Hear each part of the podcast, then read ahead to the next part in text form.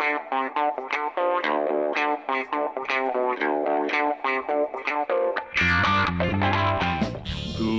afternoon, everyone, and welcome to episode 53 of the Retrospectors podcast.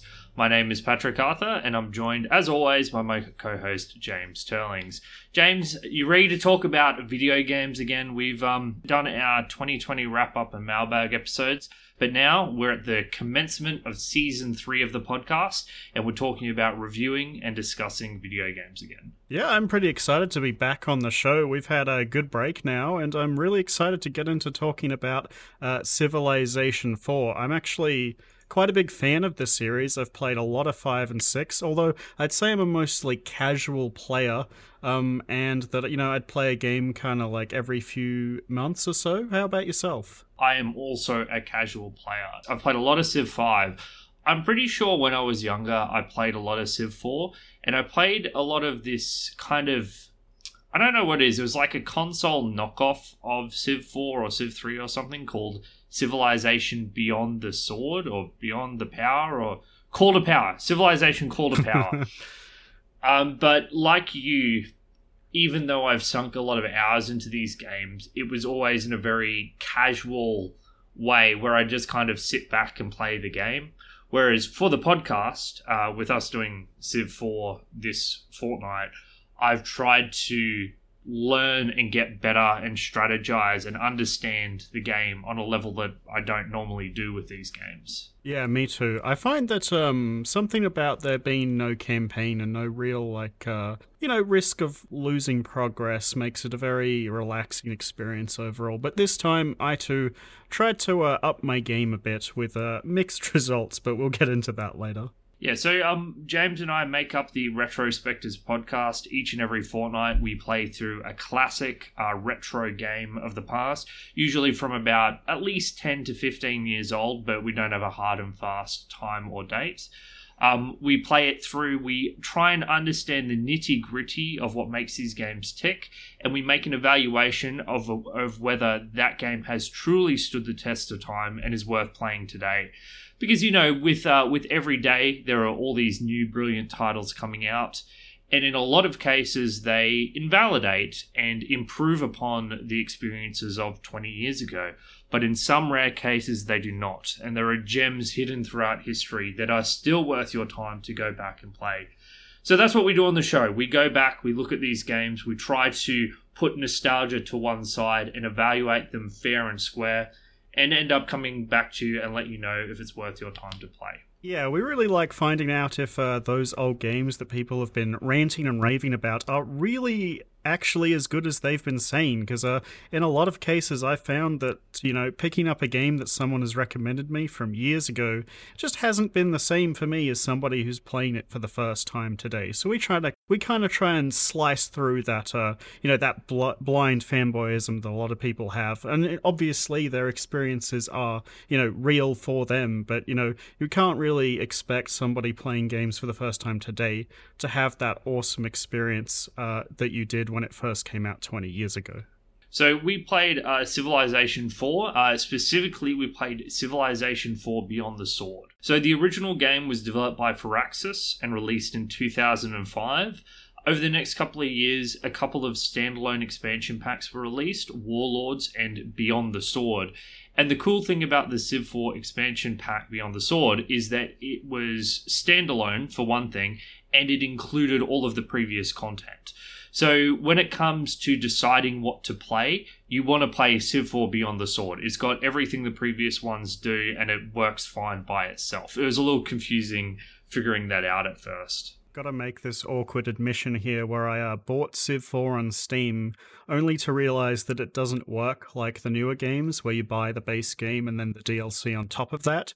You actually have to buy Beyond the Sword as its own separate game um, you can't just add it on to a game you've already have. So you know, maybe uh, don't make the same mistake I did, um, and just get the you know the Beyond the Sword expansion. I will say that for me, I was able to get the Civ 4 complete collection cheaper than the standalone game be- that, be- because of how this is how old school expansion packs before DLCs were a thing. They're packaged in unusual ways.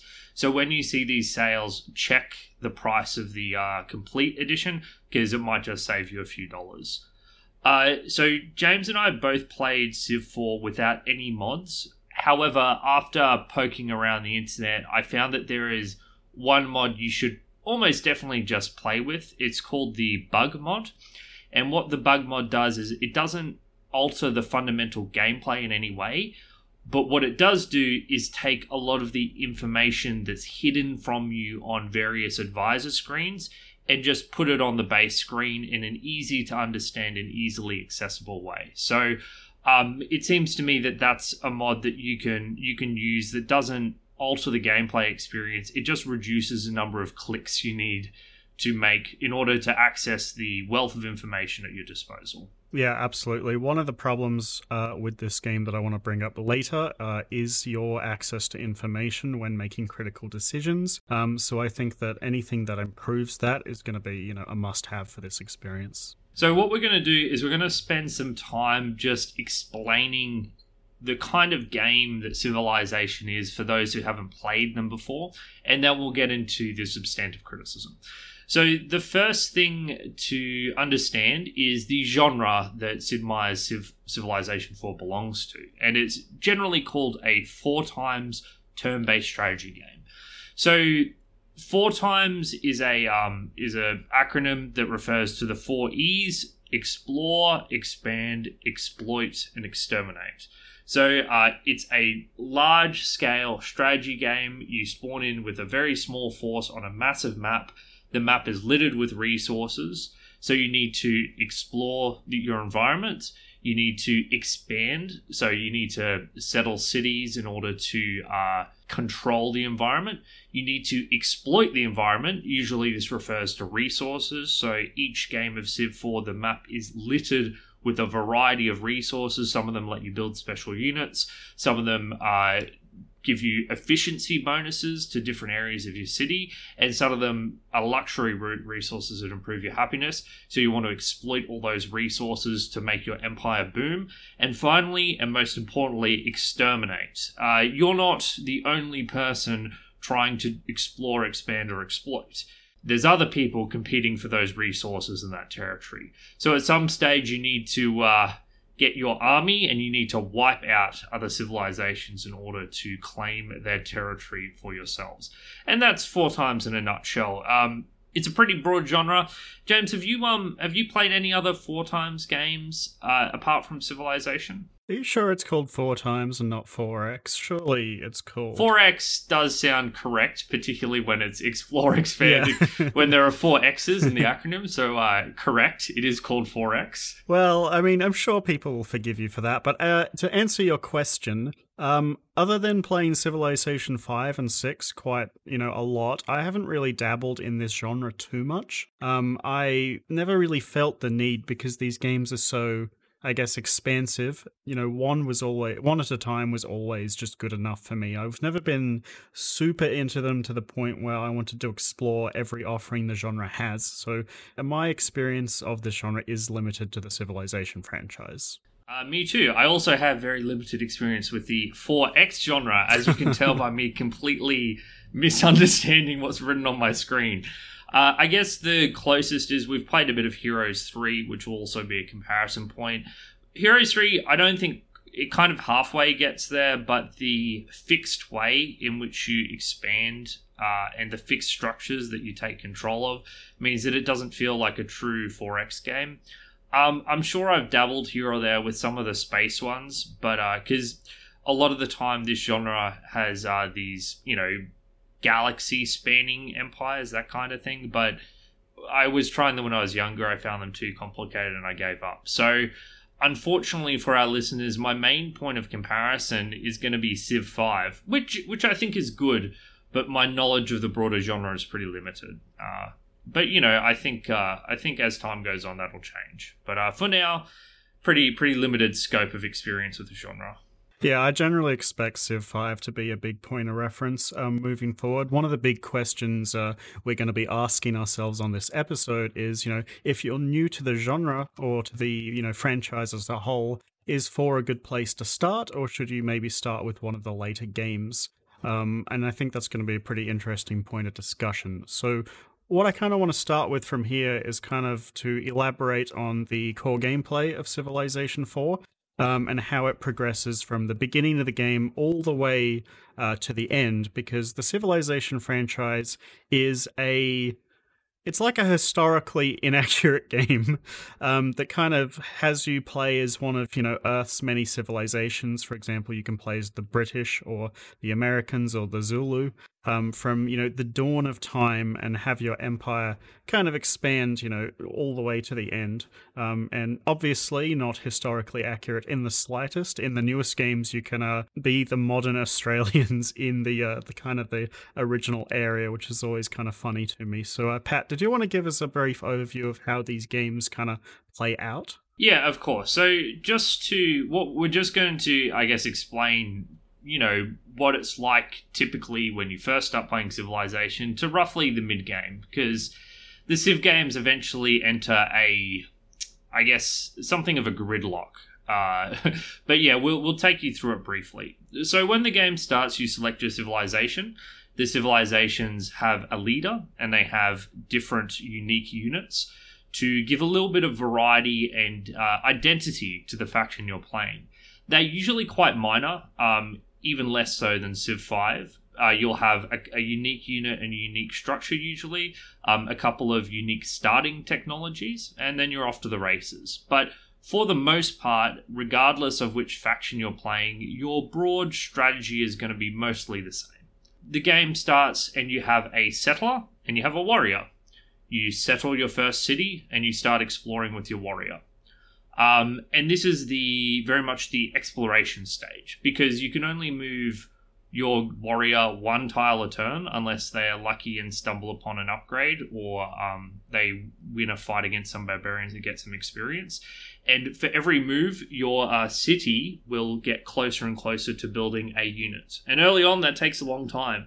It might take 15 turns for you to get your second warrior out of your city, for example.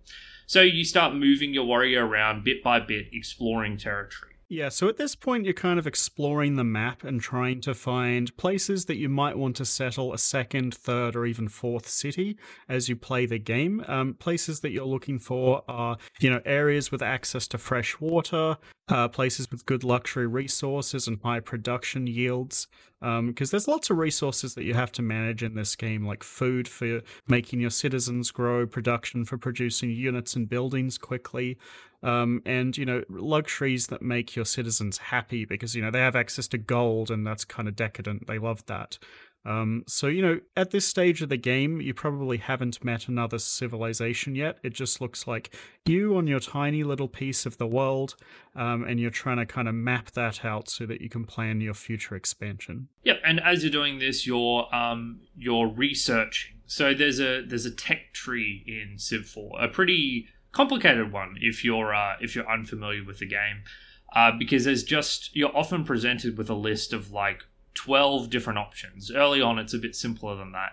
Um, and you can bring up the tech tree and you can see which tech filters into what. And it will be like bronze working goes into iron working and so on and so forth. Or basic agriculture will lead you to eventually building plantations. And depending on which way you push your civilization uh, research wise, you'll have a di- very different set of strengths and weaknesses and combat units available to you the research just ticks along by itself. Uh, you can sink extra gold into research or less gold into research, but uh, one of the important parts of Civ games is eventually taking up, gain access to new and more powerful technology, and you get access to a lot of different technologies and buildings and units as the game progresses.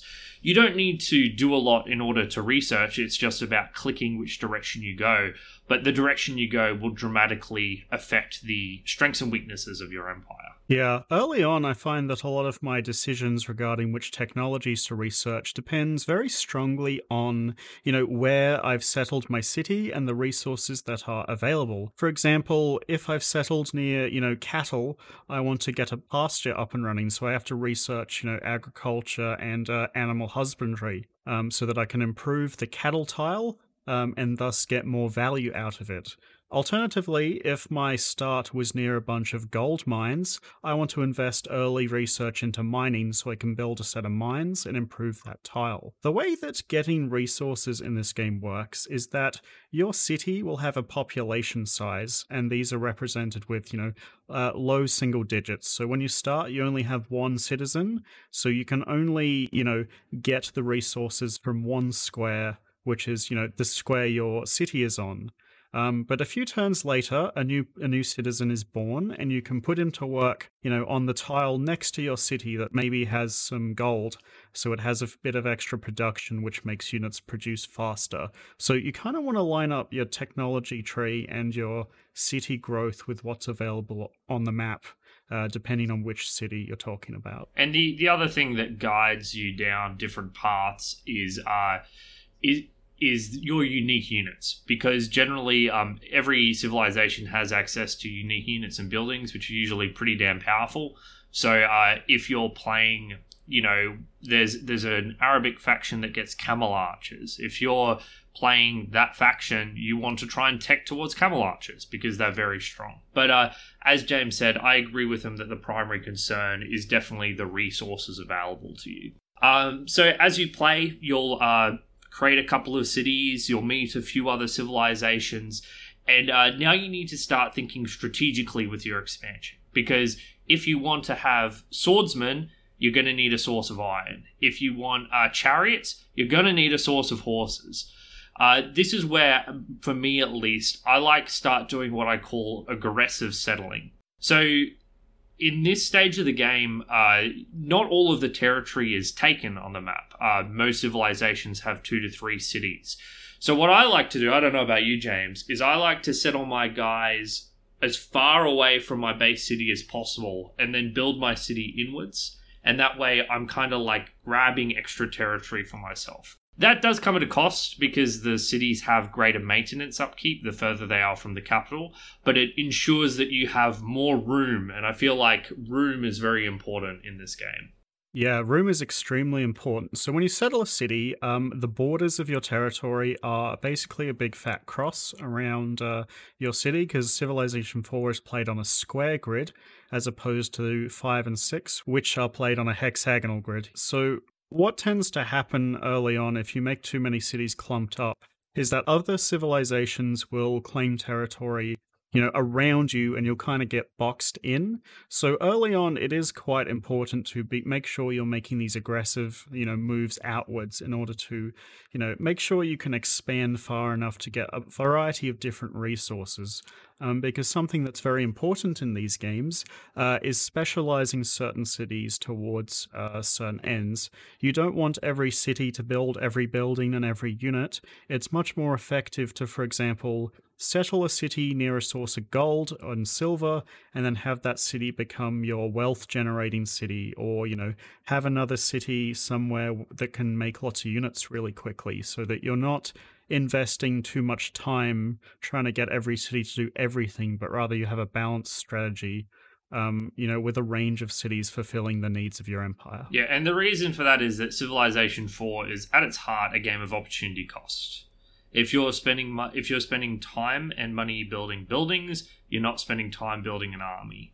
If you're spending time investing into research, you have uh, less gold for other things. Every every time you spend time and money doing one thing, you could have been spending that time and money doing something else. So you can't be everything. You need to pick and choose. And I think that at least with Civ 4, it is much stronger to laser focus in on specific things, whether it's research or, as James said, building specific things, than it is to be a generalist civilization that tries to do everything at once. One of the things that makes the game quite compelling is that as the game progresses through the eras, because you start in like the Stone Age of civilization and you eventually enter the modern, almost futuristic era at the end, where, you know, cities are massive, every piece of land on the planet is occupied um, by a country, and you know everybody is good at their own thing. you know, as you progress through the eras, it's very important to be constantly reevaluating the state of the world, the state of your empire, and adjusting accordingly. It's like a constant set uh, of evaluations of you trying to figure out what the best thing you can be doing with, what you need to be working towards. Um, and one of the things that makes the game so engaging um, is that you never really feel like you're on autopilot. You know, you're constantly having things thrown at you that make you reevaluate, you know, your strategy. Um, you know, civilizations declare war on you out of nowhere. Um, you know, sometimes uh, events happen where one of your mines collapses. You know, the game's constantly trying to get you to think critically uh, about what you're doing, what you're doing with your turn, um, and adjust for the given situation. Yeah, so the the final stage that I want to talk about before we get into, I guess, the substantive discussion is kind of when you hit gridlock, because unfortunately for everyone, there is a limited set of resources and lands for you to settle upon, and your city's borders naturally constantly expand. So you'll build all your cities, your opponents will build all their cities, and then you realize the whole map is covered with either your cities or their cities and the territory that those cities control. At this point, there's no more unclaimed territory for you to claim. Maybe there's one or two bits on small islands across the sea, but that's it. So, if you want to continue playing, well, you're going to need to uh, you're going to need to take someone else's land, and that's where the game really enters, I guess, the what I would say the most substantive core part of the Civ experience, which is strategic war, I guess, all out war, or even limited war between factions. Uh, and I would say you kind of roughly uh, past that there are little modifications that happen, but that's the that's the meat and potatoes of Civ 4 in my mind. Okay, that's interesting. Maybe that's a place we can start a discussion. Are you the kind of player that loves going to war, Patrick?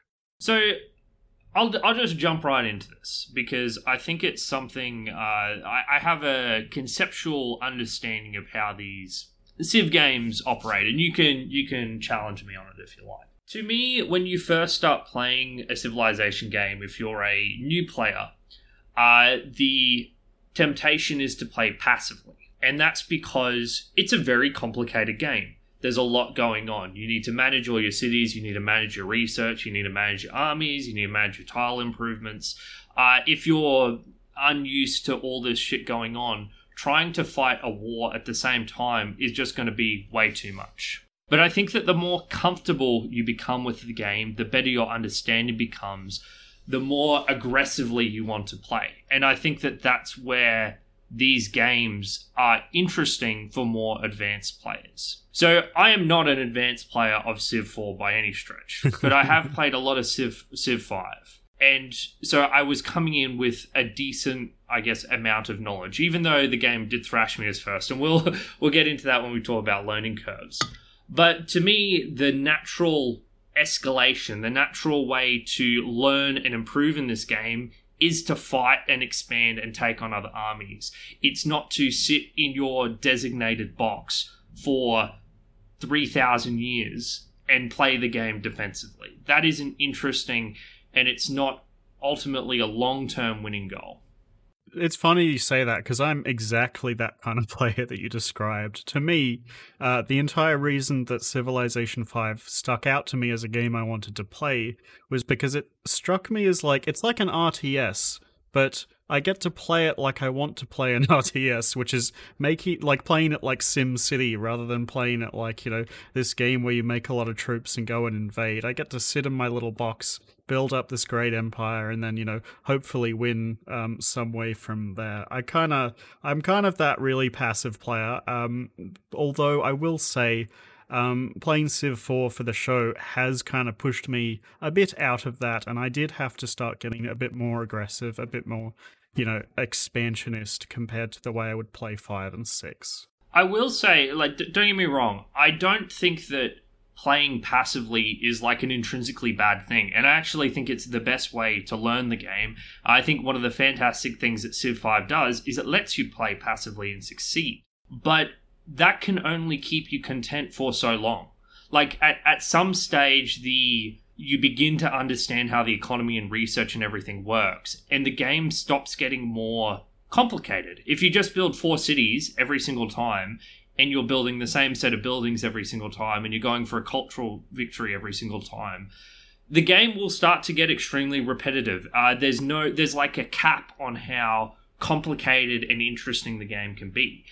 I think that at some stage, to get the full nature of the experience, to get the more int- to get to the more interesting high skill cap part of the game, you got to go to war with someone, and then the game really opens up and it shows its true colors and depth. Yeah, I agree. I think um, this is kind of part of the learning. Well, I mean, we're kind of going into learning curve here, right? Yeah, let's go. Um, and this is something that's good, yeah, because one of the things we criticized um, Heroes of Might and Magic 3 when we did it for was its learning curve.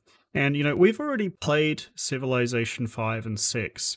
But again, with this game, I found it a bit difficult to adjust because there's some major changes or differences between 5 and 6 to 4, specifically the square grid, the fact that units can stack on top of each other in combat, um, and a lot of the uh, additional layers of micromanagement in its citizens and the cities. Um, and for me, when I started playing this game, I think I started five or six games before I think I grasped what I needed to be doing um, and actually played a full game. I'm talking all high and mighty about how, yes, I need to go to war because I'm such a great player. this game kicked my ass, and this is coming from Me someone who's played a lot of Civ 5. Like, my very first time uh, I played, uh, barbarians just attacked and captured one of my two cities. I was like, what is going on? A single barbarian just swooped in and took my city. Because in Civ 5, you can just, they have automatic defense even when you have no units inside them. So I was like, I'll be right. Nope, I wasn't alright and after that, the, there were a couple more times where I was playing, and um, I'd get into a war because I was playing around with wars, and I would just get destroyed. Like I wasn't, I wasn't ready for how powerful the other civilizations were, even in fairly uh, early stages of the game. So, uh, however, compared to something like Heroes 3, I think Civ 4 has a way better learning curve. And the reason for that is there's a gradual build up in the number of cities you have and the number of units you're controlling, as opposed to Heroes 3, which I think pretty much dumps a lot of complexity on you immediately. Yeah, it was quite intimidating, even as somebody who played the other games, um, just how much more there was to manage. Although maybe that was, you know, a byproduct of me trying to play it a bit more seriously than I normally do. Perhaps the other games do have this same complexity, but because I was approaching it in a different way, um, it was affecting me differently. But that said, I actually really enjoyed uh, getting my shit kicked in. I'm going to be completely honest, I never actually won a game over the past two weeks. Um, I always lost, um, and I got a, I got close a few times, but I never was able to win a game. Um, and surprisingly, I had a lot of fun still. Whereas I think that in a lot of other games with steep learning curves, losing can be, you know, a really frustrating experience, especially in like online multiplayer games and, you know, specifically single player games with a campaign, because when you lose, you're kind of forced to play the same mission over and over until you win, which can be really frustrating. Here, however, every time I lost, I was like, whatever, I'll just boot up a new game, right? It just felt like playing more of the game rather than getting stuck at this really frustrating part. Um, I'll also say that I didn't win a game either. I uh, I I started several games. Uh, I quit out of about three of them. Um, I did a lot of saving and going to war, and then like thirty minutes later, I'm like, that was a very poor decision, and reloading that save. Uh, the game I got furthest in was a game where I got to the modern age. I had successfully wiped out, out um, a couple of civilizations. Uh, I was not. I, I was either the strongest player or one of the three strongest players on the map, but that map is like a long way from finishing. So I didn't finish, but I did get one of my, you know, 15 tries to a reasonable state. So yeah, I uh, I agree with James. It was refreshing to be so heavily punished for your mistakes. The thing about Civ 5 is sometimes you feel like it doesn't really matter what you do. Uh, Yes. you, you can you can definitely go to war prematurely and start getting your shit kicked in. But the the way the game is designed is that as long as you don't incur any penalties, uh, like there's there's all these ways the game kind of forces you to play correctly. Like uh, happiness is the big one in Civ Five. Happiness kind of limits the number of cities you have, limits the number of units you have. Uh, gold limits the number of roads you have, limits the number of units you have, and as long as you keep within those predefined limits, it's very hard to lose at Civilization 5. You just kind of don't do anything that the game is unhappy with you for, and you'll win. Yeah, I have a similar experience in 5 when in 5 I felt like whenever I was ahead, um like I'd kind of just win any like without focusing on something like um, I'd be so far ahead, and then randomly I'd get a culture victory, even though I wasn't focusing on culture, because it's kind of snowbally in that you know when your science gets ahead, everything gets ahead, and all of a sudden, you know, you're winning on every axis. Because the civilization games have multiple different victory conditions. Um, there's the obvious wiping out every other civilization through military strength. Um, but you can also win uh, a culture victory by having the most influential culture um, you know, and impressing every other nation with your, you know, immense art and whatever.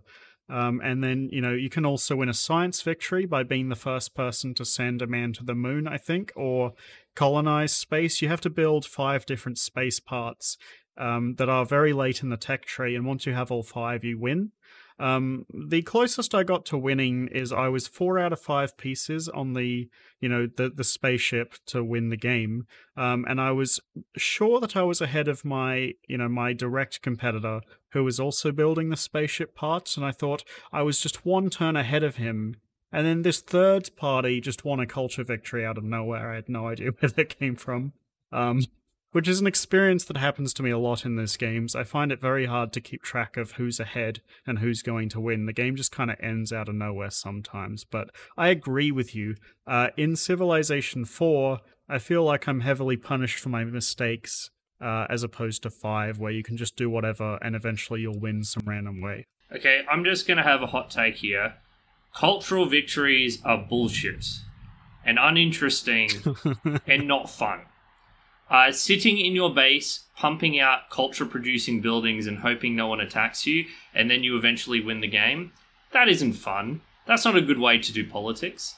And I was thinking about this, and I think the problem lies in the fact that the way you're interacting with your allies in these games is just kind of uninteresting. The politics isn't really anywhere deep as you'd want it to be for it to be a anywhere near as compelling as the military stuff that's on offer. And I actually thought back to our time when we played uh, Archimedean Dynasty, actually. Now, Archimedean Dynasty doesn't have politics system, but I was struck by a thing in that story. So basically, you've got uh, the Western underwater civilization, you've got the Eastern underwater civilization, and then you've got the Arabic underwater civilization. And the Arabic nation uh, is nowhere near as powerful as the other two. However, it acts as kind of a political linchpin between the two nations to the point where when a war that broke out accidentally destroyed the uh, this the main station that this Arabic faction had, they ended the war and both sides rebuilt it. And I was thinking, James, that if you were playing a if you were playing this Arabic faction, if you if you think about how that faction exists in that world, how it needs to politically maneuver around things with diplomacy and its culture and everything, I can I can foresee a video game that makes the politics and diplomacy side interesting. But it doesn't really exist in Civilization 4 or any Civilization game for that matter it's just bribing people and uh, hoping that your religion and culture overwhelm the, the other sides to the point where they're nice to you. Diplomacy of these games is something I usually try to actively avoid, past, you know, keeping people happy enough to not declare war on me. Although I was very unsuccessful in my second game where I got two people to declare war on me, um, and then just lost the game because my military wasn't strong enough. Um, however, Yeah, I, I agree with you. It's generally not as in depth or interesting as the way, like, the interplay between the different factions doesn't really matter to you that often. I feel religion maybe it, matters. maybe it does. Re- religion. I was surprised at how much religion matters. If you're if you've got the same religion as another faction, you're like best buddies. And if you don't, well, you're not best buddies. Everyone hates Yeah. you. Yeah, it's it's really quite influential on that. Um, so you know, I mean, overall, I agree with you. It's probably the weakest part of the game in my mind for all of the games, uh, especially six, where the I think the diplomacy was famously bad for a long time, and they've done a lot to make it better, but it just doesn't quite work for me. So, James, do you want to have a quick music break and then we'll jump into the combat and the military stuff? Yeah, sure, why not? Um, I think the obvious choice for a music track is Baba Yetu. Everyone always harps on about how great this song is, um, and I gotta kind of agree with them. It is pretty good, although I do, uh, hot take, prefer Civ 6's main theme. Um, Pat, did you enjoy Baba Yetu as much as the rest of the world seems to? I did. I mean, if you're going to come up with a theme that somehow sums up the entirety of human civilization, this is a pretty good one. And it's a pretty positive spin on human civilization. I think um, the Civ games at their heart are not very cynical. And if you were trying to portray human civilization, uh, you could definitely do it cynically, but they've always put a positive spin on humanity progressing to a more enlightened uh, enlightened phase and you know the zeitgeist of humanity's culture and science and everything always improving. So you really get that feeling of triumph from this song. So uh, yeah hit it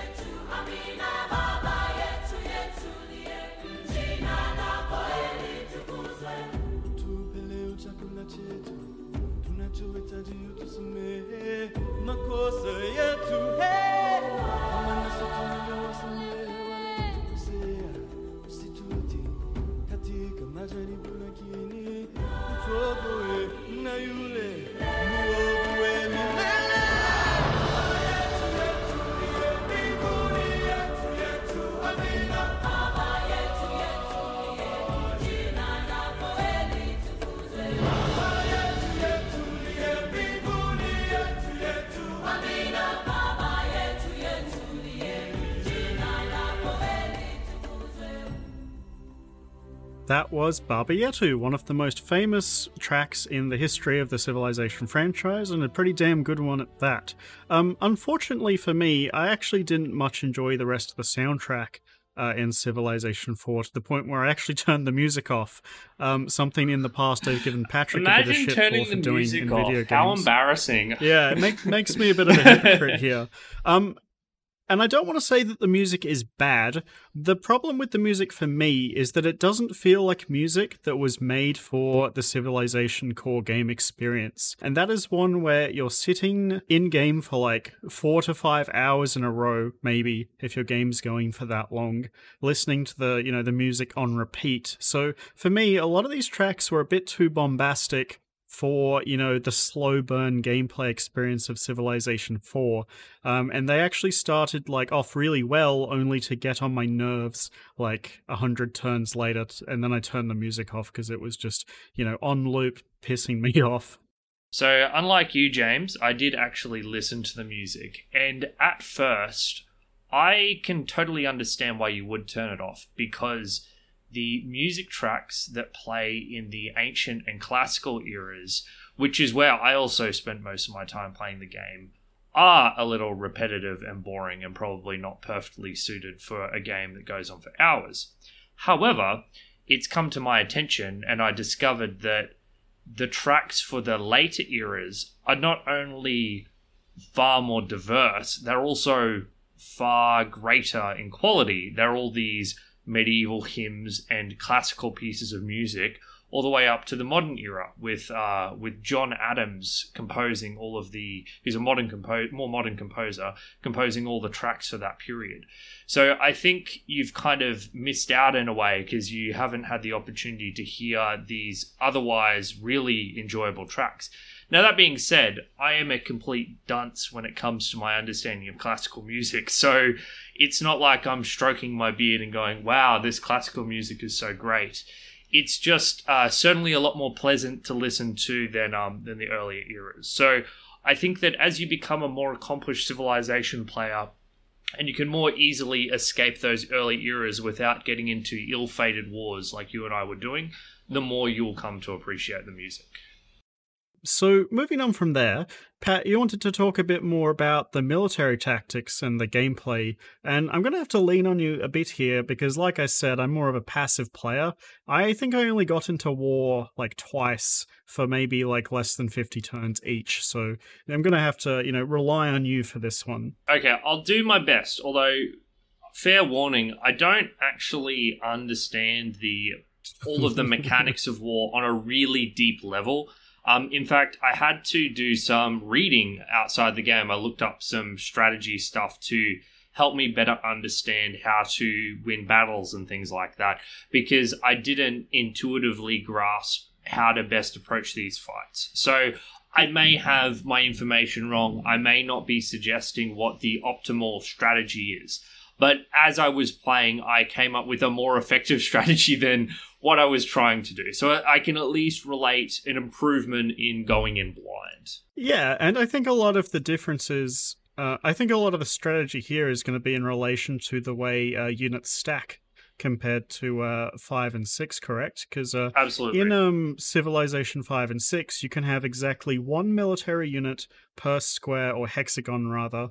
They can't occupy the same square and attack as a group. Whereas in Civ 4, what tends to happen are these famous doom stacks where you have a single unit occupied by like a hundred different units at once, which can uh, at times make the battlefield a bit hard to, I guess, uh, understand at a glance. Yeah, grok is the grok is the technical term, um, but yeah, intuitively.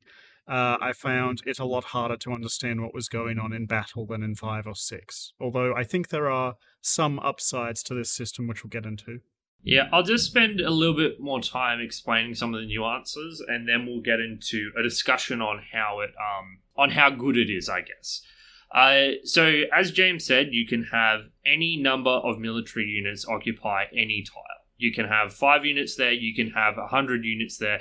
You can have so many units there that it goes off the screen, and you can't see how many units are there when you hover over it. There is no limit when you attack a stack, so whenever you're the aggressor, your unit that's attacking will always be matched up against the unit that uh, favors the defender.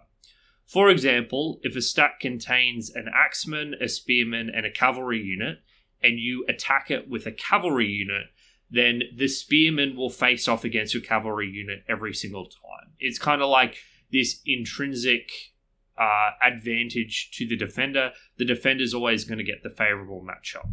If you attack with a big stack of units, because you can attack all at once, they'll just attack in sequence, with once again the defender getting the advantage every single time. So, strategically, this means that defending is stronger than attacking. Um, the other big level up, I guess, I had, thing I had to understand was how to use how to use siege units and how to use collateral damage units. So the counter to units being stacked up all in one space is units with collateral damage, and these are usually the siege units, your catapults and trebuchets, and later on um, artillery and things of that fashion. So when you attack a unit with an artillery unit, they will still get the defender advantage against the artillery unit, but the artillery unit will deal damage to every single unit on the stack. So the way to strategically approach uh, these fights is to suicide artillery units into enemy stacks first, and then follow up with your other units. Because if you don't deal that collateral damage straight up, then your units are not going to win the battle against the advantaged defender. Yeah, and the sa- it's especially true when attacking cities which have walls Mm. and other kinds of defenses. Your artillery units can directly attack the defenses first, um, because uh, if you don't do this, if you don't remove the walls from a city, um, you're going to have a real bad time attacking into a city. Something I noticed very early on is that it's much harder to siege cities in this game than uh, in Civ 5 and 6 early on because you can just stack like 100 units on your city instead of having like one dude defending it. In both games, you need to wear down the city's defenses, but you know, I found it a lot harder to actually take controls of cities in war here. Well, so the thing is about Civ 5, and I know this is not Civ 5, but it's just my main comparison point, so I'm going to be talking about it. The way the wars tend to go is that you'd have a line of meat shield melee units on your front lines, and then I'd have shitloads of range units. Like, I would Yeah. say three quarters of my army, if not more, was crossbowmen and archers and, uh, and trebuchets and things of that nature. You use your uh, your melee units to kind of clog up and protect your archers, and then your archers can attack over them. They're they're range units. Your your attack doesn't have a retaliation. They go into neighboring tiles. That is not a thing in Civ 4. In Civ 4, yeah, the that kind of range tripped me up a units, bit. yeah, it well, me too. I was like, "What's going on? I've got some archers. How do I activate them?" In Civ 4, range units generally have the first strike ability, which is a good ability, but it means, but you can't just sit a bunch of archers at range and mop up enemy AI forces. They just become part of your stack. So, I want to say this all. This is all like, if you don't understand this, I don't think you can succeed at winning Civ 4. Like uh, maybe maybe you were able to intuit some of this stuff, James, but before I looked this shit up, the idea in particular of suiciding my siege units into the city to soften them up before sending my other units in, uh, that's something that I wasn't able to naturally figure out because it just feels strange to fight wars in that fashion. Like traditionally in history, your trebuchets sit behind your forces and attack, and you need to protect them. Whereas in this game, they're kind of your like your front line that all die before you send your real forces in. So I think you need to understand this in order to actually take cities and win fights against these doom stacks that the AI presents to you. Yeah, one of the people that live with me has played a lot of Civ 4, so I got them to show me how combat works when this happened Mm, because okay. the very first time I tried to take on a city, uh, it ended in complete disaster because I did not take out the walls because I couldn't figure because I was trying to sit my catapults like two squares away, like in the other Civ games. Um, didn't figure out that I had to like everything has to be exactly one tile adjacent. Um, didn't notice that there was collateral damage. Um, I did figure out how defending favors the defender um, through the unit matchups because I think if you play the games with animations turned on, it very clearly shows that happening. Although, from what I was talking about with you, Patrick, earlier, you turn them off, being a, uh, you know, having played Civilization 4. It was the first thing I did.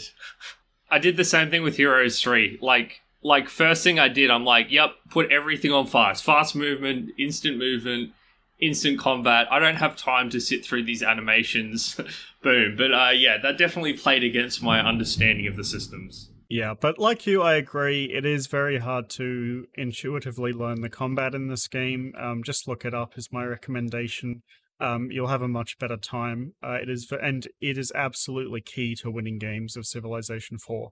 Okay, so so that's some of the kind of like nitty gritty individual parts of the combat that you need to understand, I guess, to get a grasp on how how to actually win fights.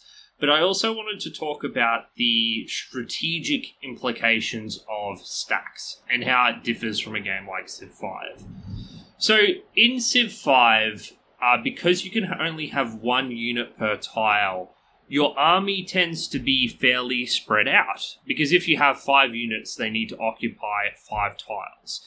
And if an enemy unit breaks through your cordon of units, then it can only really be one unit breaking through because it can only occupy one tile at a time. And it becomes easier to deal with any threat posed by any one unit, because the army can only be so big at a given point. It all gets uh, clogged up and blocked up with this uh, one unit per tile system. In Civ 4, that is not the case at all. Because a single stack of 20 units only occupies one tile. So if you have an army on one part of the map of 15 units, and your opponent has an army of 15 units on the other end of the map, then you cannot ignore that army of 15 units. It is It just going to tear a hole through your empire. Yeah, it's just it's just going to cut through your empire. You can't you can't build reinforcements in time to contest that stack of 15 units. Whereas the cloggy up nature of Civ 5s means that yes, you can reinforce as a way to defend. What this means strategically, at least how in my experience playing the game, is that you need to take the fight to your opponent's stacks. You cannot go on the offensive with your stack. If they have a stack that's in your empire, you need to retreat, consolidate, meet the enemy in the field uh, one way or another before you can advance. Uh, it's difficult to say how I feel about this because I think that theoretically Civ 5 could have quite a deep and interesting strategic combat layer with the one unit per tile system. But in practice, it ends up being this spammy, repetitive, ranged heavy conflict where you just gradually tear your way through the enemy forces in this like long term attrition plan. Civ 4, on the other hand, feels terribly frightening at all stages whenever you're in a war. Because the opponent will have a stack of 15 units, and if you do not deal with it, you are going, going to, to lose, lose. the game. Yeah. yeah. So you feel kind of railroaded into dealing with enemy threats and enemy stacks. But in a way, I think it ends up producing a more interesting strategy layer to the game because you need to uh, basically retreat and defend more effectively. And you need to do more like, well, I'm going to lose this city, but I'm going to ramsack this city, and that will all kind of balance out. And then we'll eventually meet in the field at this halfway point, And hopefully, I can retreat my forces to defend this key production city that has a couple of mines set up. And then we can take care of that stack, and then I can reevaluate where I am. I had to make a lot of, you know, substantial str- strategic decisions like that in Civ 4, whereas in Civ 5, I felt like my units were this uh inex you know like like this rolling tide that would eventually roll over the enemy forces given enough time I think it's more of a side grade than either one system being better than the other. Um, I think that having the stacked units and being able to move them all at the same time is enormously more friendly and more mm. enjoyable to control than one unit per tile, which I found to be incredibly clunky all the time. It's such a pain in the ass to go to war in Civ 5 and 6 because having a huge army, you know, you have to painstakingly maneuver everything around each other in order to get, you know, the right positioning. Whereas in Civ 4, you can just select, you know, all 100 units on one tile, move them together. It's super simple, super pain free. I love that about it. Um, although, on the other hand, you do lose lots of like strategic maneuvers, such as you know, there's two mountains. If you place a weak unit between the two mountains, you can hold back the enemy army for a couple of turns um, as they struggle to get through that unit that's standing there, um, and you know the surrounding blob behind it. Whereas I think that the stacks kind of murder their way through and slip through cra- cracks a lot easier. And, you know, as you said, the, the, there's this lost positioning aspect that I kind of missed. On the other hand, though, I think that the AI in Civ 4 is much more able to effectively utilize their stack of death. Um, whereas in 5 and 6, I think that the military AI is complete dog shit.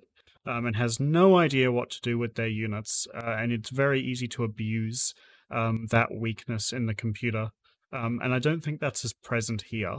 to me i would say it is overall an upgrade over the way combat works in civ 5 uh, and that's just because i feel like in civ 5 i kind of am doing the same thing yes there is some tactical nuance to the exact way in which you position your units but it's not a very complicated puzzle to solve once you understand the basics.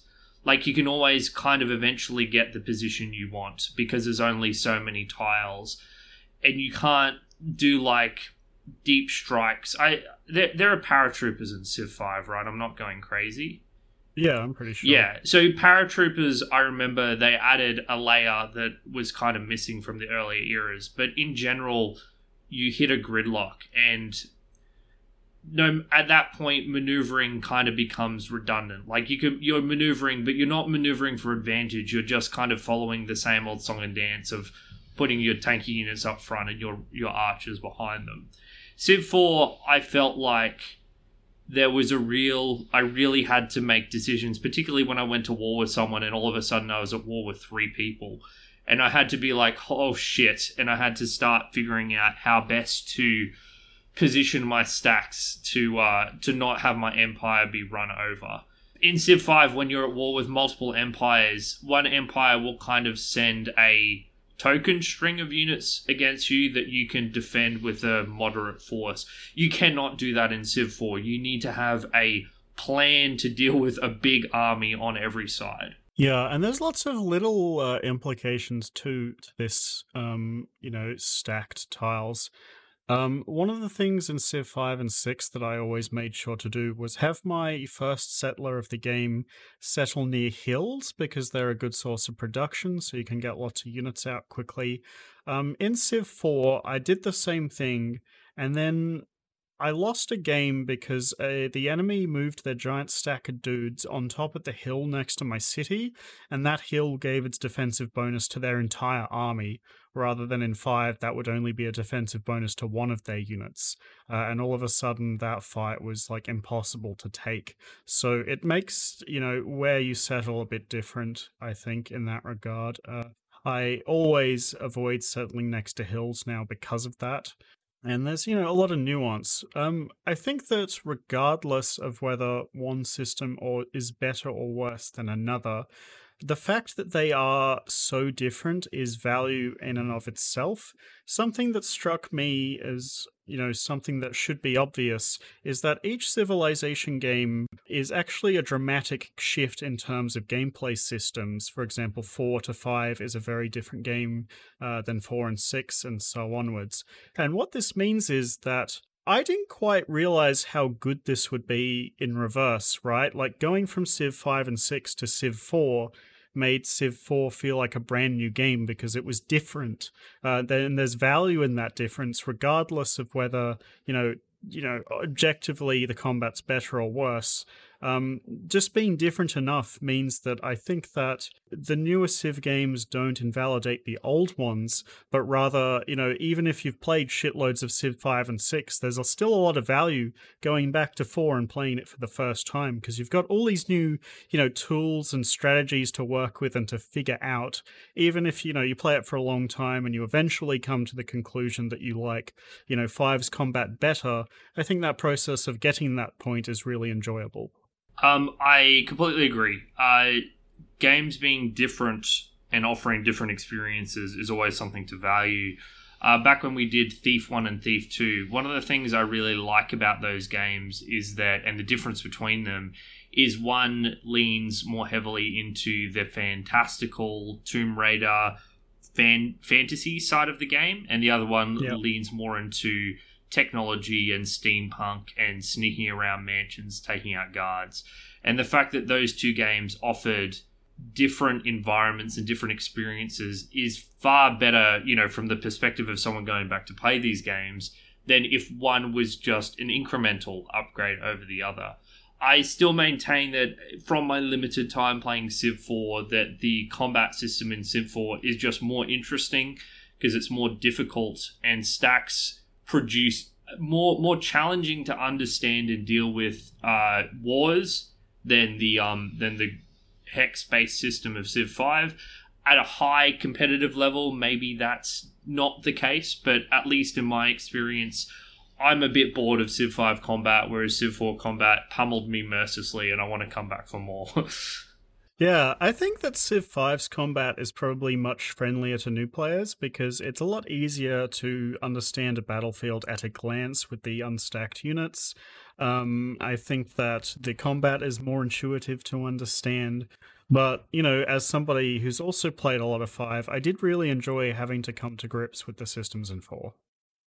So I think that about wraps up our discussion of the gameplay. So I think we'll have another music break. Uh, so the song I selected uh, is one from the industrial era. It's called Hungarian Dance Number One in G Minor by Johannes Brahms. I want to once again emphasize that I don't really know how to criticize classical music. It's just when I listen to this one, it really appealed to me. It's probably my favorite of the bunch.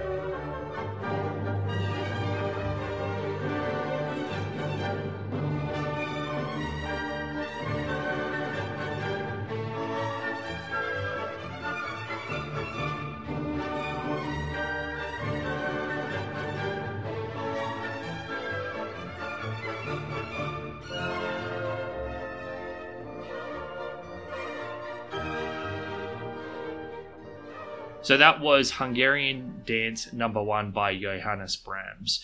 So James, we've talked about the gameplay a fair bit. Uh, do you want to move on to how information is displayed to you and how easy it is to read the information on the screen?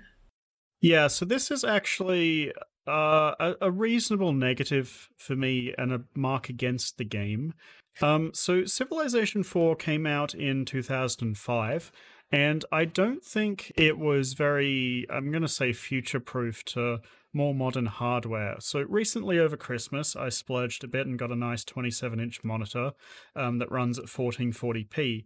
So when I booted up Civilization 4 um, and tried to play it at this higher resolution, I noticed that the UI scaling uh, was definitely not made with this kind of monitor in mind because it became tiny and impossible to see. So I reverted to playing at 1080p and have it be a bit muddy and blurry just so I could actually, you know, see the information on my screen, which uh, in addition to not working as well on better hardware, I think that the way this game presents information is objectively worse than the newer games.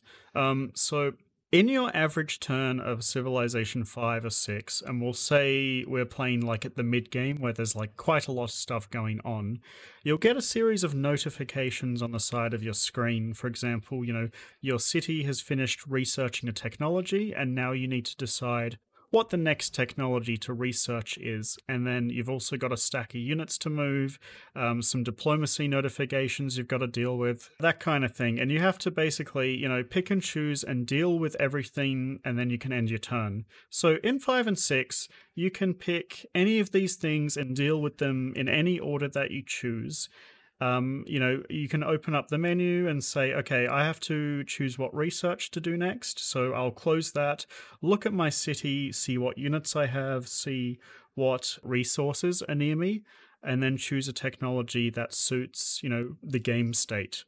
Uh, Civilization 4, what will happen is the turn will start, and then one of these will pop up on your screen, and you cannot close it uh, really until you've made a decision. So uh, it'll say, You've finished researching this technology, choose a new one. And then I'll be like, Okay, before I choose this technology, I want to know, you know, the rest of the information about the current game state. and then you try to close it, and you really can't. Like, you're kind of locked out from the rest of the information until you've made that choice, which I found incredibly infuriating uh, over the course of my time with the game. Uh, you can't even open up like the pause menu when these screens are up, which was extremely frustrating. Like you can't do anything. Um, it just it feels really old and dated and janky. I I really did not like this aspect of the game at all. I'll just mention, I agree with you, it's frustrating. You aren't locked into the decision you're making. The way Civilization works is that progress is always made uh, in between turns or at the end of your turn, Okay, sure. but it doesn't. Uh, ju- Just for clarification, it doesn't uh, notif- It doesn't automatically notify you again. You need to manually enter the city that has production, and you can change the production. yeah, so you need to like make a bunch of fake choices and then open it back up. Yeah, and that way you're not as easily keeping track. Yeah, it's it's difficult, no doubt. See, the way I like to play the Civilization games is I like to play with the wait at end of turn turned off, so I'm not constantly pressing next turn on my spacebar. Um, I can't do that in this game because once I've made all the choices, it automatically goes to the next, you know, the next turn, um, and then I can't actually go and check ev- anything. You should not play with that option on ever. That's a that's a terrible way to play the game. Why? You can just not make the last choice until you're sure of everything, right? Okay, I guess to me, I can't always easily understand what the last choice is, and I also at times will do something like sleep a worker in my city if there's a barbarian, and I like to check that uh, everyone is able to do something at the end of the turn, and check city production and all that kind of stuff. Yeah, you have a big list on the side of a screen in Civilization 6, so it's very transparent when the turn's going to Ah, end. I see. Uh, whereas in this game, I often felt like, you know, I'd make a choice and then like six turns would go past. Um, where I don't think that's the case in the newer games, and I had to play the way you do with, you know, pressing next turn every time. Um, it was really clunky for me. I did not enjoy the interface. Even like when you're picking a leader at the start of a game, the information that you've got is kind of hard to access. Like you've got to mouse over all these different things uh, in different orders to try and figure out what a particular leader does. It's like this leader is philosophical and um, you know courageous. What the fuck does that mean? It you know uh, the leader picking screen in the newer games gives you all the information you need very clearly. Um, you know, and I kind of it kind of annoyed me every time I started a game. I, I have a ridiculous criticism. When I first started playing the game and I wanted to pick my leader, I didn't know how to pick my leader. I was like, what the hell is going on? I'm like searching around the screen. And then right at the bottom right of the screen, you can press done or next page or whatever. But I was like double clicking and I was really confused. And but I got there at the end. That's, I, I uh, managed to start the video game, so that was pretty good. I don't know if that's the game's fault, Patrick. That sounds like a you thing here. Uh, so yeah, Um, the UI is a piece of shit. Even playing at my 1920 by 1080 resolution, whatever it is, all the icons were way too small. Um, I know this seems silly once again, but the bottom, you know, one quarter or one fifth of your screen is just filled with this big empty blue bar. Like it's just this big empty blue bar with a tiny bit of things on either side. And I was always like, can't the game use that space in some way or get rid of it so I can see more of the screen instead of having all these tiny icons? This game, I assume someone has done a a font uh, fix to go with the resolution to get it properly working in widescreen. I saw that floating around online, so if you can mod the interface to be better, I would highly recommend you do so. Yeah, when when we did uh, Halo One, and this is before the Master Chief Collection was released, I we had to install a font fix basically to get it running at higher resolutions. Otherwise, it it didn't work, and it's the same thing here. Like you can't just the the UI gets scaled down too little. Um, so yeah, ugly UI. I also want to say pretty ugly graphics. I I think this game looks substantively worse than Civ Five, and I think it's more difficult to easily identify simple things like uh, enemy borders. You know, the the colors of enemy borders blend more into the environment. Yes. I think units don't as you, they don't as obviously stand out. Like, yes, you can see them, but in Civ 5, you know when an enemy unit is occupying a space. With this one, if you're not paying attention, you could easily not see them because, you know, it's a busy map, that's, there's a lot of shit going on. Uh, just the readability of the graphics and the poor UI end up it ends up being a pretty gnarly first few hours is you just need to learn to see everything that's in front of you. Yeah, I did get used to it eventually, but this was by far uh, the worst part of the game for me was the UI and the graphics. And usually, well, I didn't really care about the graphics. Like, sure, they were blocky and low resolution, but I usually felt like I could see, once I got used to it, I could understand, and it wasn't like a huge mark on the game. The UI, however, huge piece of shit. I hate it. The other thing which isn't strictly UI, but which I think is, feeds into the same kind of thing is the way in which information is presented to you. And this is this is one of the areas where that bug mod that uh, I mentioned earlier would have come in handy. But you know, whatever. We we know now that it's correct to get it, and if you play the game, you should get it. But one of the things that's frustrating about the UI being as bare bones and empty and annoying as it is is that there is so much information concealed behind all of these screens that you need to access one at a time that they could have come up with a way to shorthand on the main screen. Yeah, I agree. Um, I found it incredibly hard to intuitively understand the game state. Um, you know, there's a huge amount of information. There's hundreds of units. There's you know ten different civilizations depending on how big you put uh, the map size and is. Um, and you know, whenever I lost this game, it was like, wait, I lost. You know, like uh, somebody got a culture victory out of nowhere or something like that. And maybe that's me being bad, but I feel like I shouldn't have to learn the interface of this game. The game should do a good job of conveying that. Like, that's on the people who made the game. Like, this isn't something I want to learn. You know, I want to get good at managing my empire, not getting good at controlling the game in this instance, I guess. Um, in some games, I can see an argument for that being part of the experience. But here, I don't know. I, I really didn't like the way information was conveyed. So the advisor system is one that has a historical legacy. You know, you've got all these different tabs with your different advisors that convey relative economic, military strength, you know, different religions, the espionage screen. Uh, I don't mind having detailed versions of this information hidden away on the advisor screen. I just think that you shouldn't be clicking through menus endlessly to understand basic things. That that's my problem. It's not that there is information on these screens, it's that there needed to be a way to get the most important of that information more easily displayed and readily understood. Uh, Okay.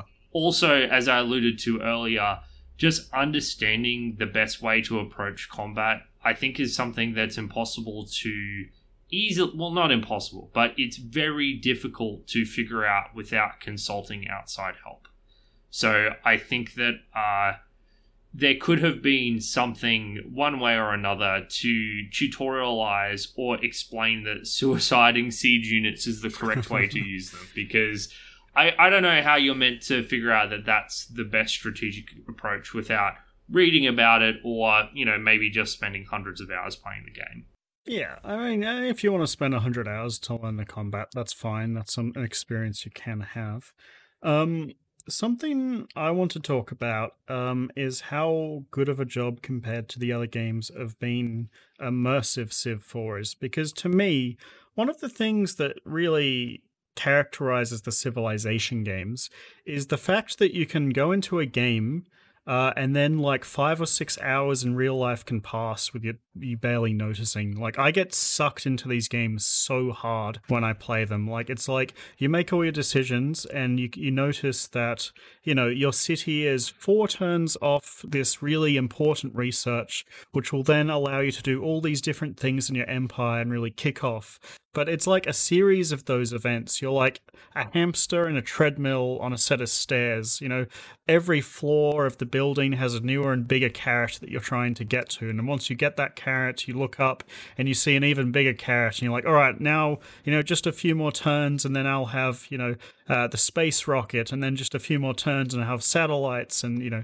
it's this like constantly building treadmill that keeps you sucked in, and you're just constantly like looking for that next little, you know, hiccup in your civilization's progress. And Civilization 4 for me absolutely delivered that in spades. Um, you know, sometimes when I wasn't feeling like playing a game for the podcast over the last two weeks, I'd force myself into a game of Civ 4, and then the next thing you know, I'd been playing all night and having a blast. It does an excellent job of, you know, just sucking you into the game loop and keeping you there until you absolutely have to stop playing. This is interesting because I think this is something that Civ 4 does worse than Civ 5. Um, to me, Civ 4 is ahead when it comes to its military, but I think that on the whole, it's a far drier experience. Uh, Civ 5 does a number of things better to give, I guess, unique flavor and more unique feeling experiences to how you play it. Uh, for example, uh, factions in Civ 5 are more asymmetrical and they have more weird stuff going on with them. Like when you play Spain, you get bonuses for discovering wonders. So when you play Spain, you just explore in every direction and try to be the first to find each and every world wonder. So you're the, you know, so you can get a big gold bonus. When you play Venice, you can only have your own base city and then you need to negotiate with the city states. And just in general, to me, the best and most interesting addition to the Civ games are the city states. I love city states. I love how they give you little quests. I love that you can accomplish in order to gain their favor. I love how they have different kind of slanting, whether they're military or economic, and I love how different they they add like this interesting layer of of uh, I guess uh, diplomacy that doesn't really exist with uh, just the normal human player factions. So in a whole bunch of ways, Civ Five kind of like the games feel more flavorfully interesting to keep playing than the more dry, bare bones but refined feeling of Civ 4. Yeah, I think that's a good way to put it. I think that the variety of experience on offer from the newer games is much greater than Civilization 4. As you said, uh, there was a number of different strategies and completely different playstyles that I liked doing in Civilization 5. One of my favorite ways to play was to play as Alexander and go, you know, all over the world making friends with the city states and bribing them to vote for me in World Congress and achieve diplomatic victory.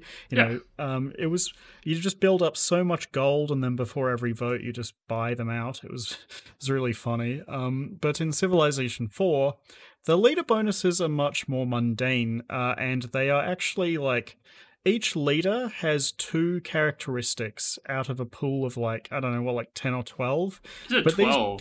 oh, yeah. I It's- don't know what it is. I'm just spitballing here. Oh, yeah. It could be some number. It's some number, right?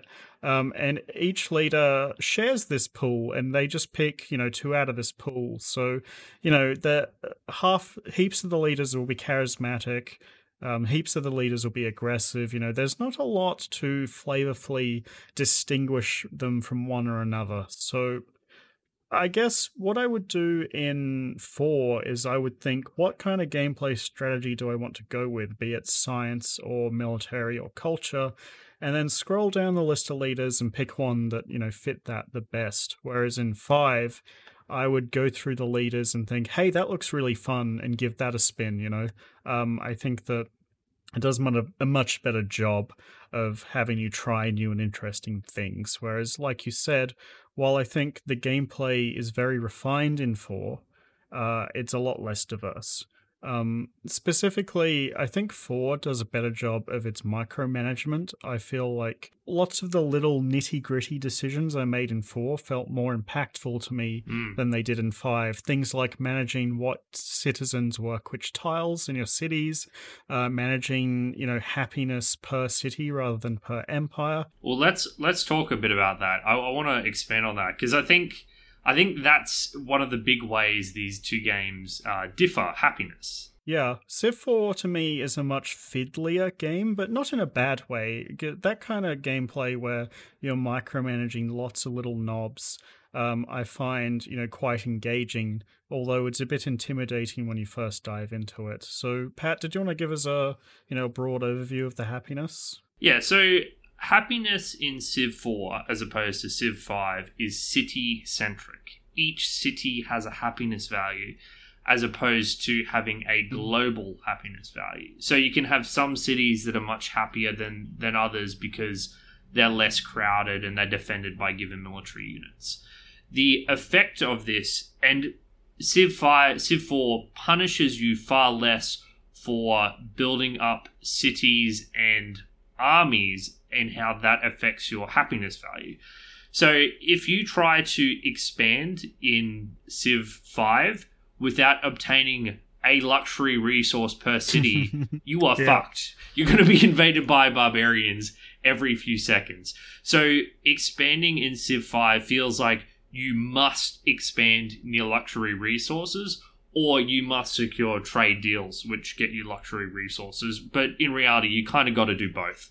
Yeah, every game of Civ 5 kind of boils down to you having like four or five cities max, whereas in 4, I felt like because happiness was, you know, per city and I wasn't fucking my whole empire by making another city, um, I did get to expand quite a lot. I think it balances the tall versus wide kind of gameplay much better. Yeah, much better than 4. And I think 6 heavily favors uh, wider cities as opposed to 5. So, you know, this kind of balance is good. And I guess one of the main things that struck out to me was how micromanagey the happiness was in this game. Um, so in each civilization, in addition to your technology trees, um, you also have access to civics like uh, social policies. Um, and they're handled very differently in each game. But one of the things that really stands out to me in 4 is the inclusion of this social policy uh, slavery, which allows you to sacrifice citizens for increased production. So, you know, if my town, if my city has three citizens, uh, and I'm building a unit, I can sacrifice one of them to basically instantly finish the unit. And this didn't dawn on me right at the start, but eventually I realized that if I had an unhappy city because it was overcrowded, I could just, uh, you know, enslave the population to uh, get rid of that and kind of, you know, micromanage that a bit more. And I found I kept that Civicon for the majority of each of my games because it gave me you know, a lot of control over my individual cities. Yeah, slavery is uh, the optimal way to play the early game, everyone. So, uh, yeah, because if you've got three unhappy citizens in an eight population city, you will get net happiness by slaving away some citizens. Yeah. Like it's it's literally net positive. I do want to say that I understand it's a video game. I understand that it's purely mechanical and everything. But honest to God, I still felt uncomfortable with how slavery kind of exists in this game just because it's got such an awful historical legacy and it feels weird because Civ 4 is a game that's 15 years old and it's a very mechanical strategy game but it feels wrong that it is mechanically optimal to use slavery. I feel like there should be some. I feel like slavery should carry some more significant penalty to better identify it as being an objectively evil thing to do. Slavery is a thing that existed in civilization. Like, it, it is a thing. And I mean, it was a thing that different civilizations used very effectively to their advantage. So it's it's complicated. But I just want to raise it as a thing that made me feel a little uncomfortable. I did feel a bit like that too, um, which is kind of annoying because as a mechanical function to the gameplay, I think it's actually a huge plus for the game, like being able to have that Mm. little knob to tweak. Um, so, you know, although the window dressings aren't the best, uh, I think its inclusion actually adds a lot to the early game of your empire. Yeah, um, just on the note, uh, the I think the civic system, which slavery is part of, is actually excellent. Like, I actually like it even more than anything in Civ Five. Civ 5's, uh, what's the early game policy tree where you choose like liberty or whatever? What's that called? Tradition, yeah, the first three. Yeah, so their early game one feels very laser focused towards filling a particular tree out because the bonus you get at the end of it is incredibly strong. So it feels very fixed. You're like, okay, I'm going to go down this exact path. And then later on, you get the more expanded uh, policy tree. But, but you know, with Civ 4, you get it immediately. And I felt like I was able to better customize my my faction in exactly the way I wanted to as I started to unlock more and more of the civics. So I I think the civic system is fantastic in Civ 4 and I don't know what Civ 6 does, uh, but Civ 6 is is awful. I hate it. okay.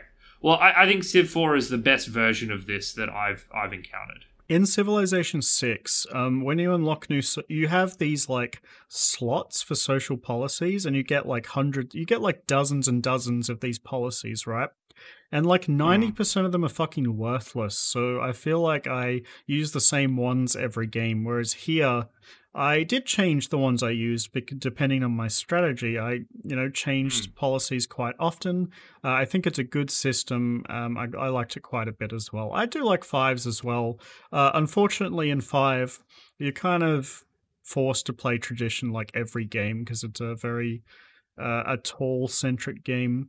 Or you do what I do, enforce liberty anyway, even though it's bad, Yeah. because I want to expand. So I just always go liberty and just try and make it worth and cry a lot when it doesn't. Yeah. Um here slavery feels like you do it every game. Like it's on this node called bronze working, which notably also lets you chop forests for production, which is very powerful as well. And I think that like there's this weird imbalance in the tech tree where I feel like it's almost always correct to rush bon- bronze working at the start to a have more control over your happiness and production. Uh, and B, you know, just get a bunch of useful units out of the bronze. I, I did the same thing, but I don't want to comment on what's optimal in the broad strategic sense because I'm sure I'm sure the people who play Civ 4 know that there are like three strat like maybe there's a religion centric set strategy that you can pursue that has its own advantages over going something like bronze working. Yeah, probably. I barely touched religion in this game, which is weird because in um five and six, I always trained it super hard because I liked the way it worked. Ethiopia baby. Yeah, I, First religion every time. I feel like yeah, I feel like in four, unless you start with a specifically religious leader, it's really hard to actually found a religion yourself. I, I think it. I think it's like if you're a the if you start with one of the religious technologies, then you're set. And if you're not, well, enjoy being converted.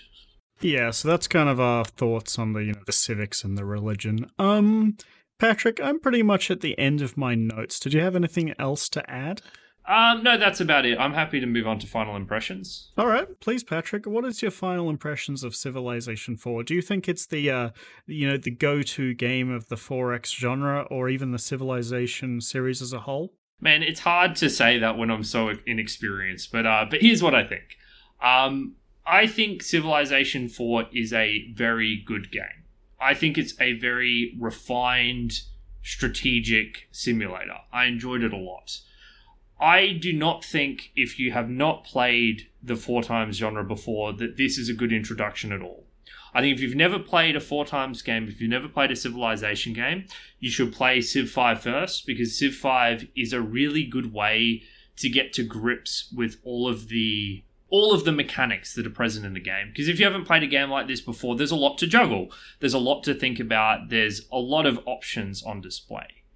Once you have those basic chops, however, at some stage with these games, you're going to want to fight. You're going to want to go to war because that's where the meat and potatoes of this experience always is. And in that regard, Civ 4 is a superior game to Civ 5.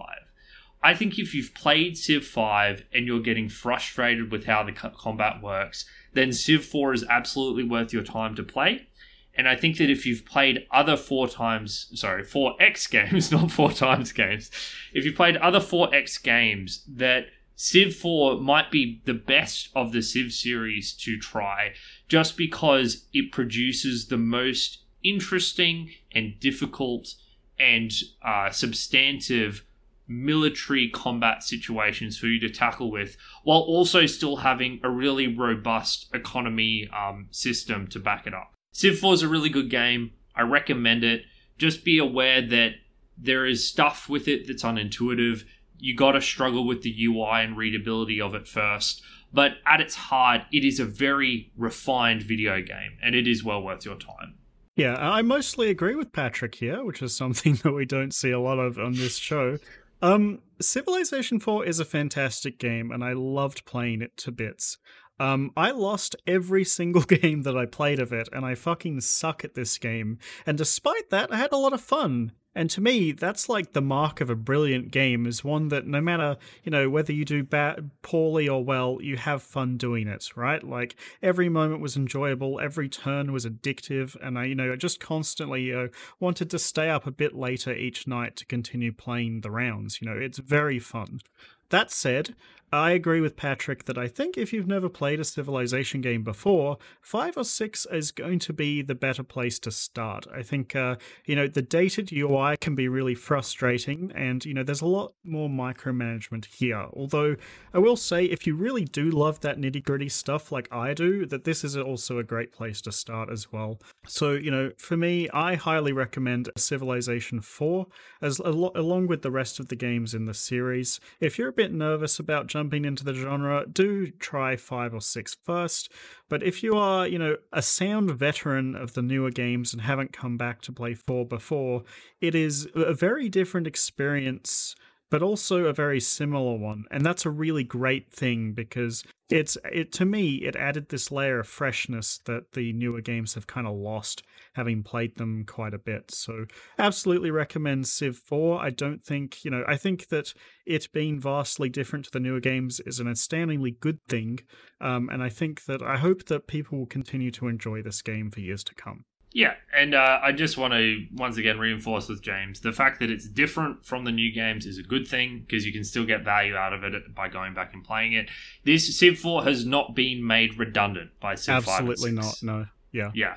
Yeah All right, uh, that about wraps it up. Uh, James and I are the Retrospectives podcast. You can find all of our content uh, on our website, rspodcast.net. We have all of our episodes there, and we've also got a bunch of articles that we've written about various video games, both old and new. Thank you so much for spending the time with us here today. Uh, if you'd like to continue the conversation, we would love if you would drop by our Discord server. Uh, we take game recommendations. Uh, and we get into lots of arguments about what makes video games good and bad and why all JRPGs are a sin that should be removed from the face of the earth. I, I actually think I'm the only person on our Discord with that opinion. I was hoping to convince to someone else convince that other people are terrible. no i think uh, I've, fa- I've failed so far. I feel like the general consensus is either people are agnostic about it or people really love them. So, uh, you know, a lot of Patrick angrily shouting into the wind w- with us trying to, you know, talk under him about how great um, some of these titles can be. Um, strong opinions are something we don't shy away from on our Discord, and in fact, we like to encourage lots of arguments and you know lots of lots of shouting matches as they were. Although they usually do stay pretty reasonable. Give us all the hot takes you have. Yeah, I we- want to hear them all. Yeah, we, you know, the hotter the take, the better. We we kind of love that kind of thing on our Discord. We don't like uh, these circle jerky opinions. You know, uh, hot takes are the name of the game. Um, so with that out of the way, um, Patrick, you picked Dark Souls last year, and that means that I I, get to pick two games in a row. Isn't that excellent? Listen, it, well, listen, James. The fact that I got to talk about Dark Souls makes this worth it. So, so Yeah. I, d- I don't even mind. Like, go ahead, G- gi- give me your worst. what what are we playing next fortnight, James? Well, next fortnight, um, I thought that we hadn't played a racing game in a while. Maybe episode was it like six or something around then that we did F Zero GX, and uh, Patrick got his uh, teeth kicked in by the uh, Yeah, James. by the difficulty. it's like, hey, James, I haven't played any racing games before. It's like, I know what's perfect for you. Fucking F Zero GX. Yes. Come on. threw you into the uh, the deep end of the pool there, and I was, thought it was pretty funny. You didn't actually get to the end of the game, right? I played a lot of the Grand Prix, but no, I didn't finish the campaign. Too hard. Yeah, so we were tossing up, and we thought maybe we both liked Star Wars Pod Racer, and I was like, that's a bit too close to uh, a bit too close to Patrick's whipping back then. So let's choose something a bit more traditional, but not too traditional because that's a bit boring. So we're gonna go with Burnout Three, a game about smashing up into other cars and uh, you know having a blast doing so. Have you played any of the Burnout games before, Patrick? So I haven't played played them. I, a friend of mine owned a Burnout game on Xbox, and I just remember we repeatedly played this one stage where there was an intersection, and you had to create the most possible damage you could possible, Yeah. like just by running into the middle of this intersection. And that's all I know about Burnout Three. So I'm I'm hoping there's more to the game than just that one intersection, but I guess we'll find out. Yeah, absolutely. So I'm looking forward to that on the next episode of Retrospective. So thanks everyone for listening, and we'll see you next time.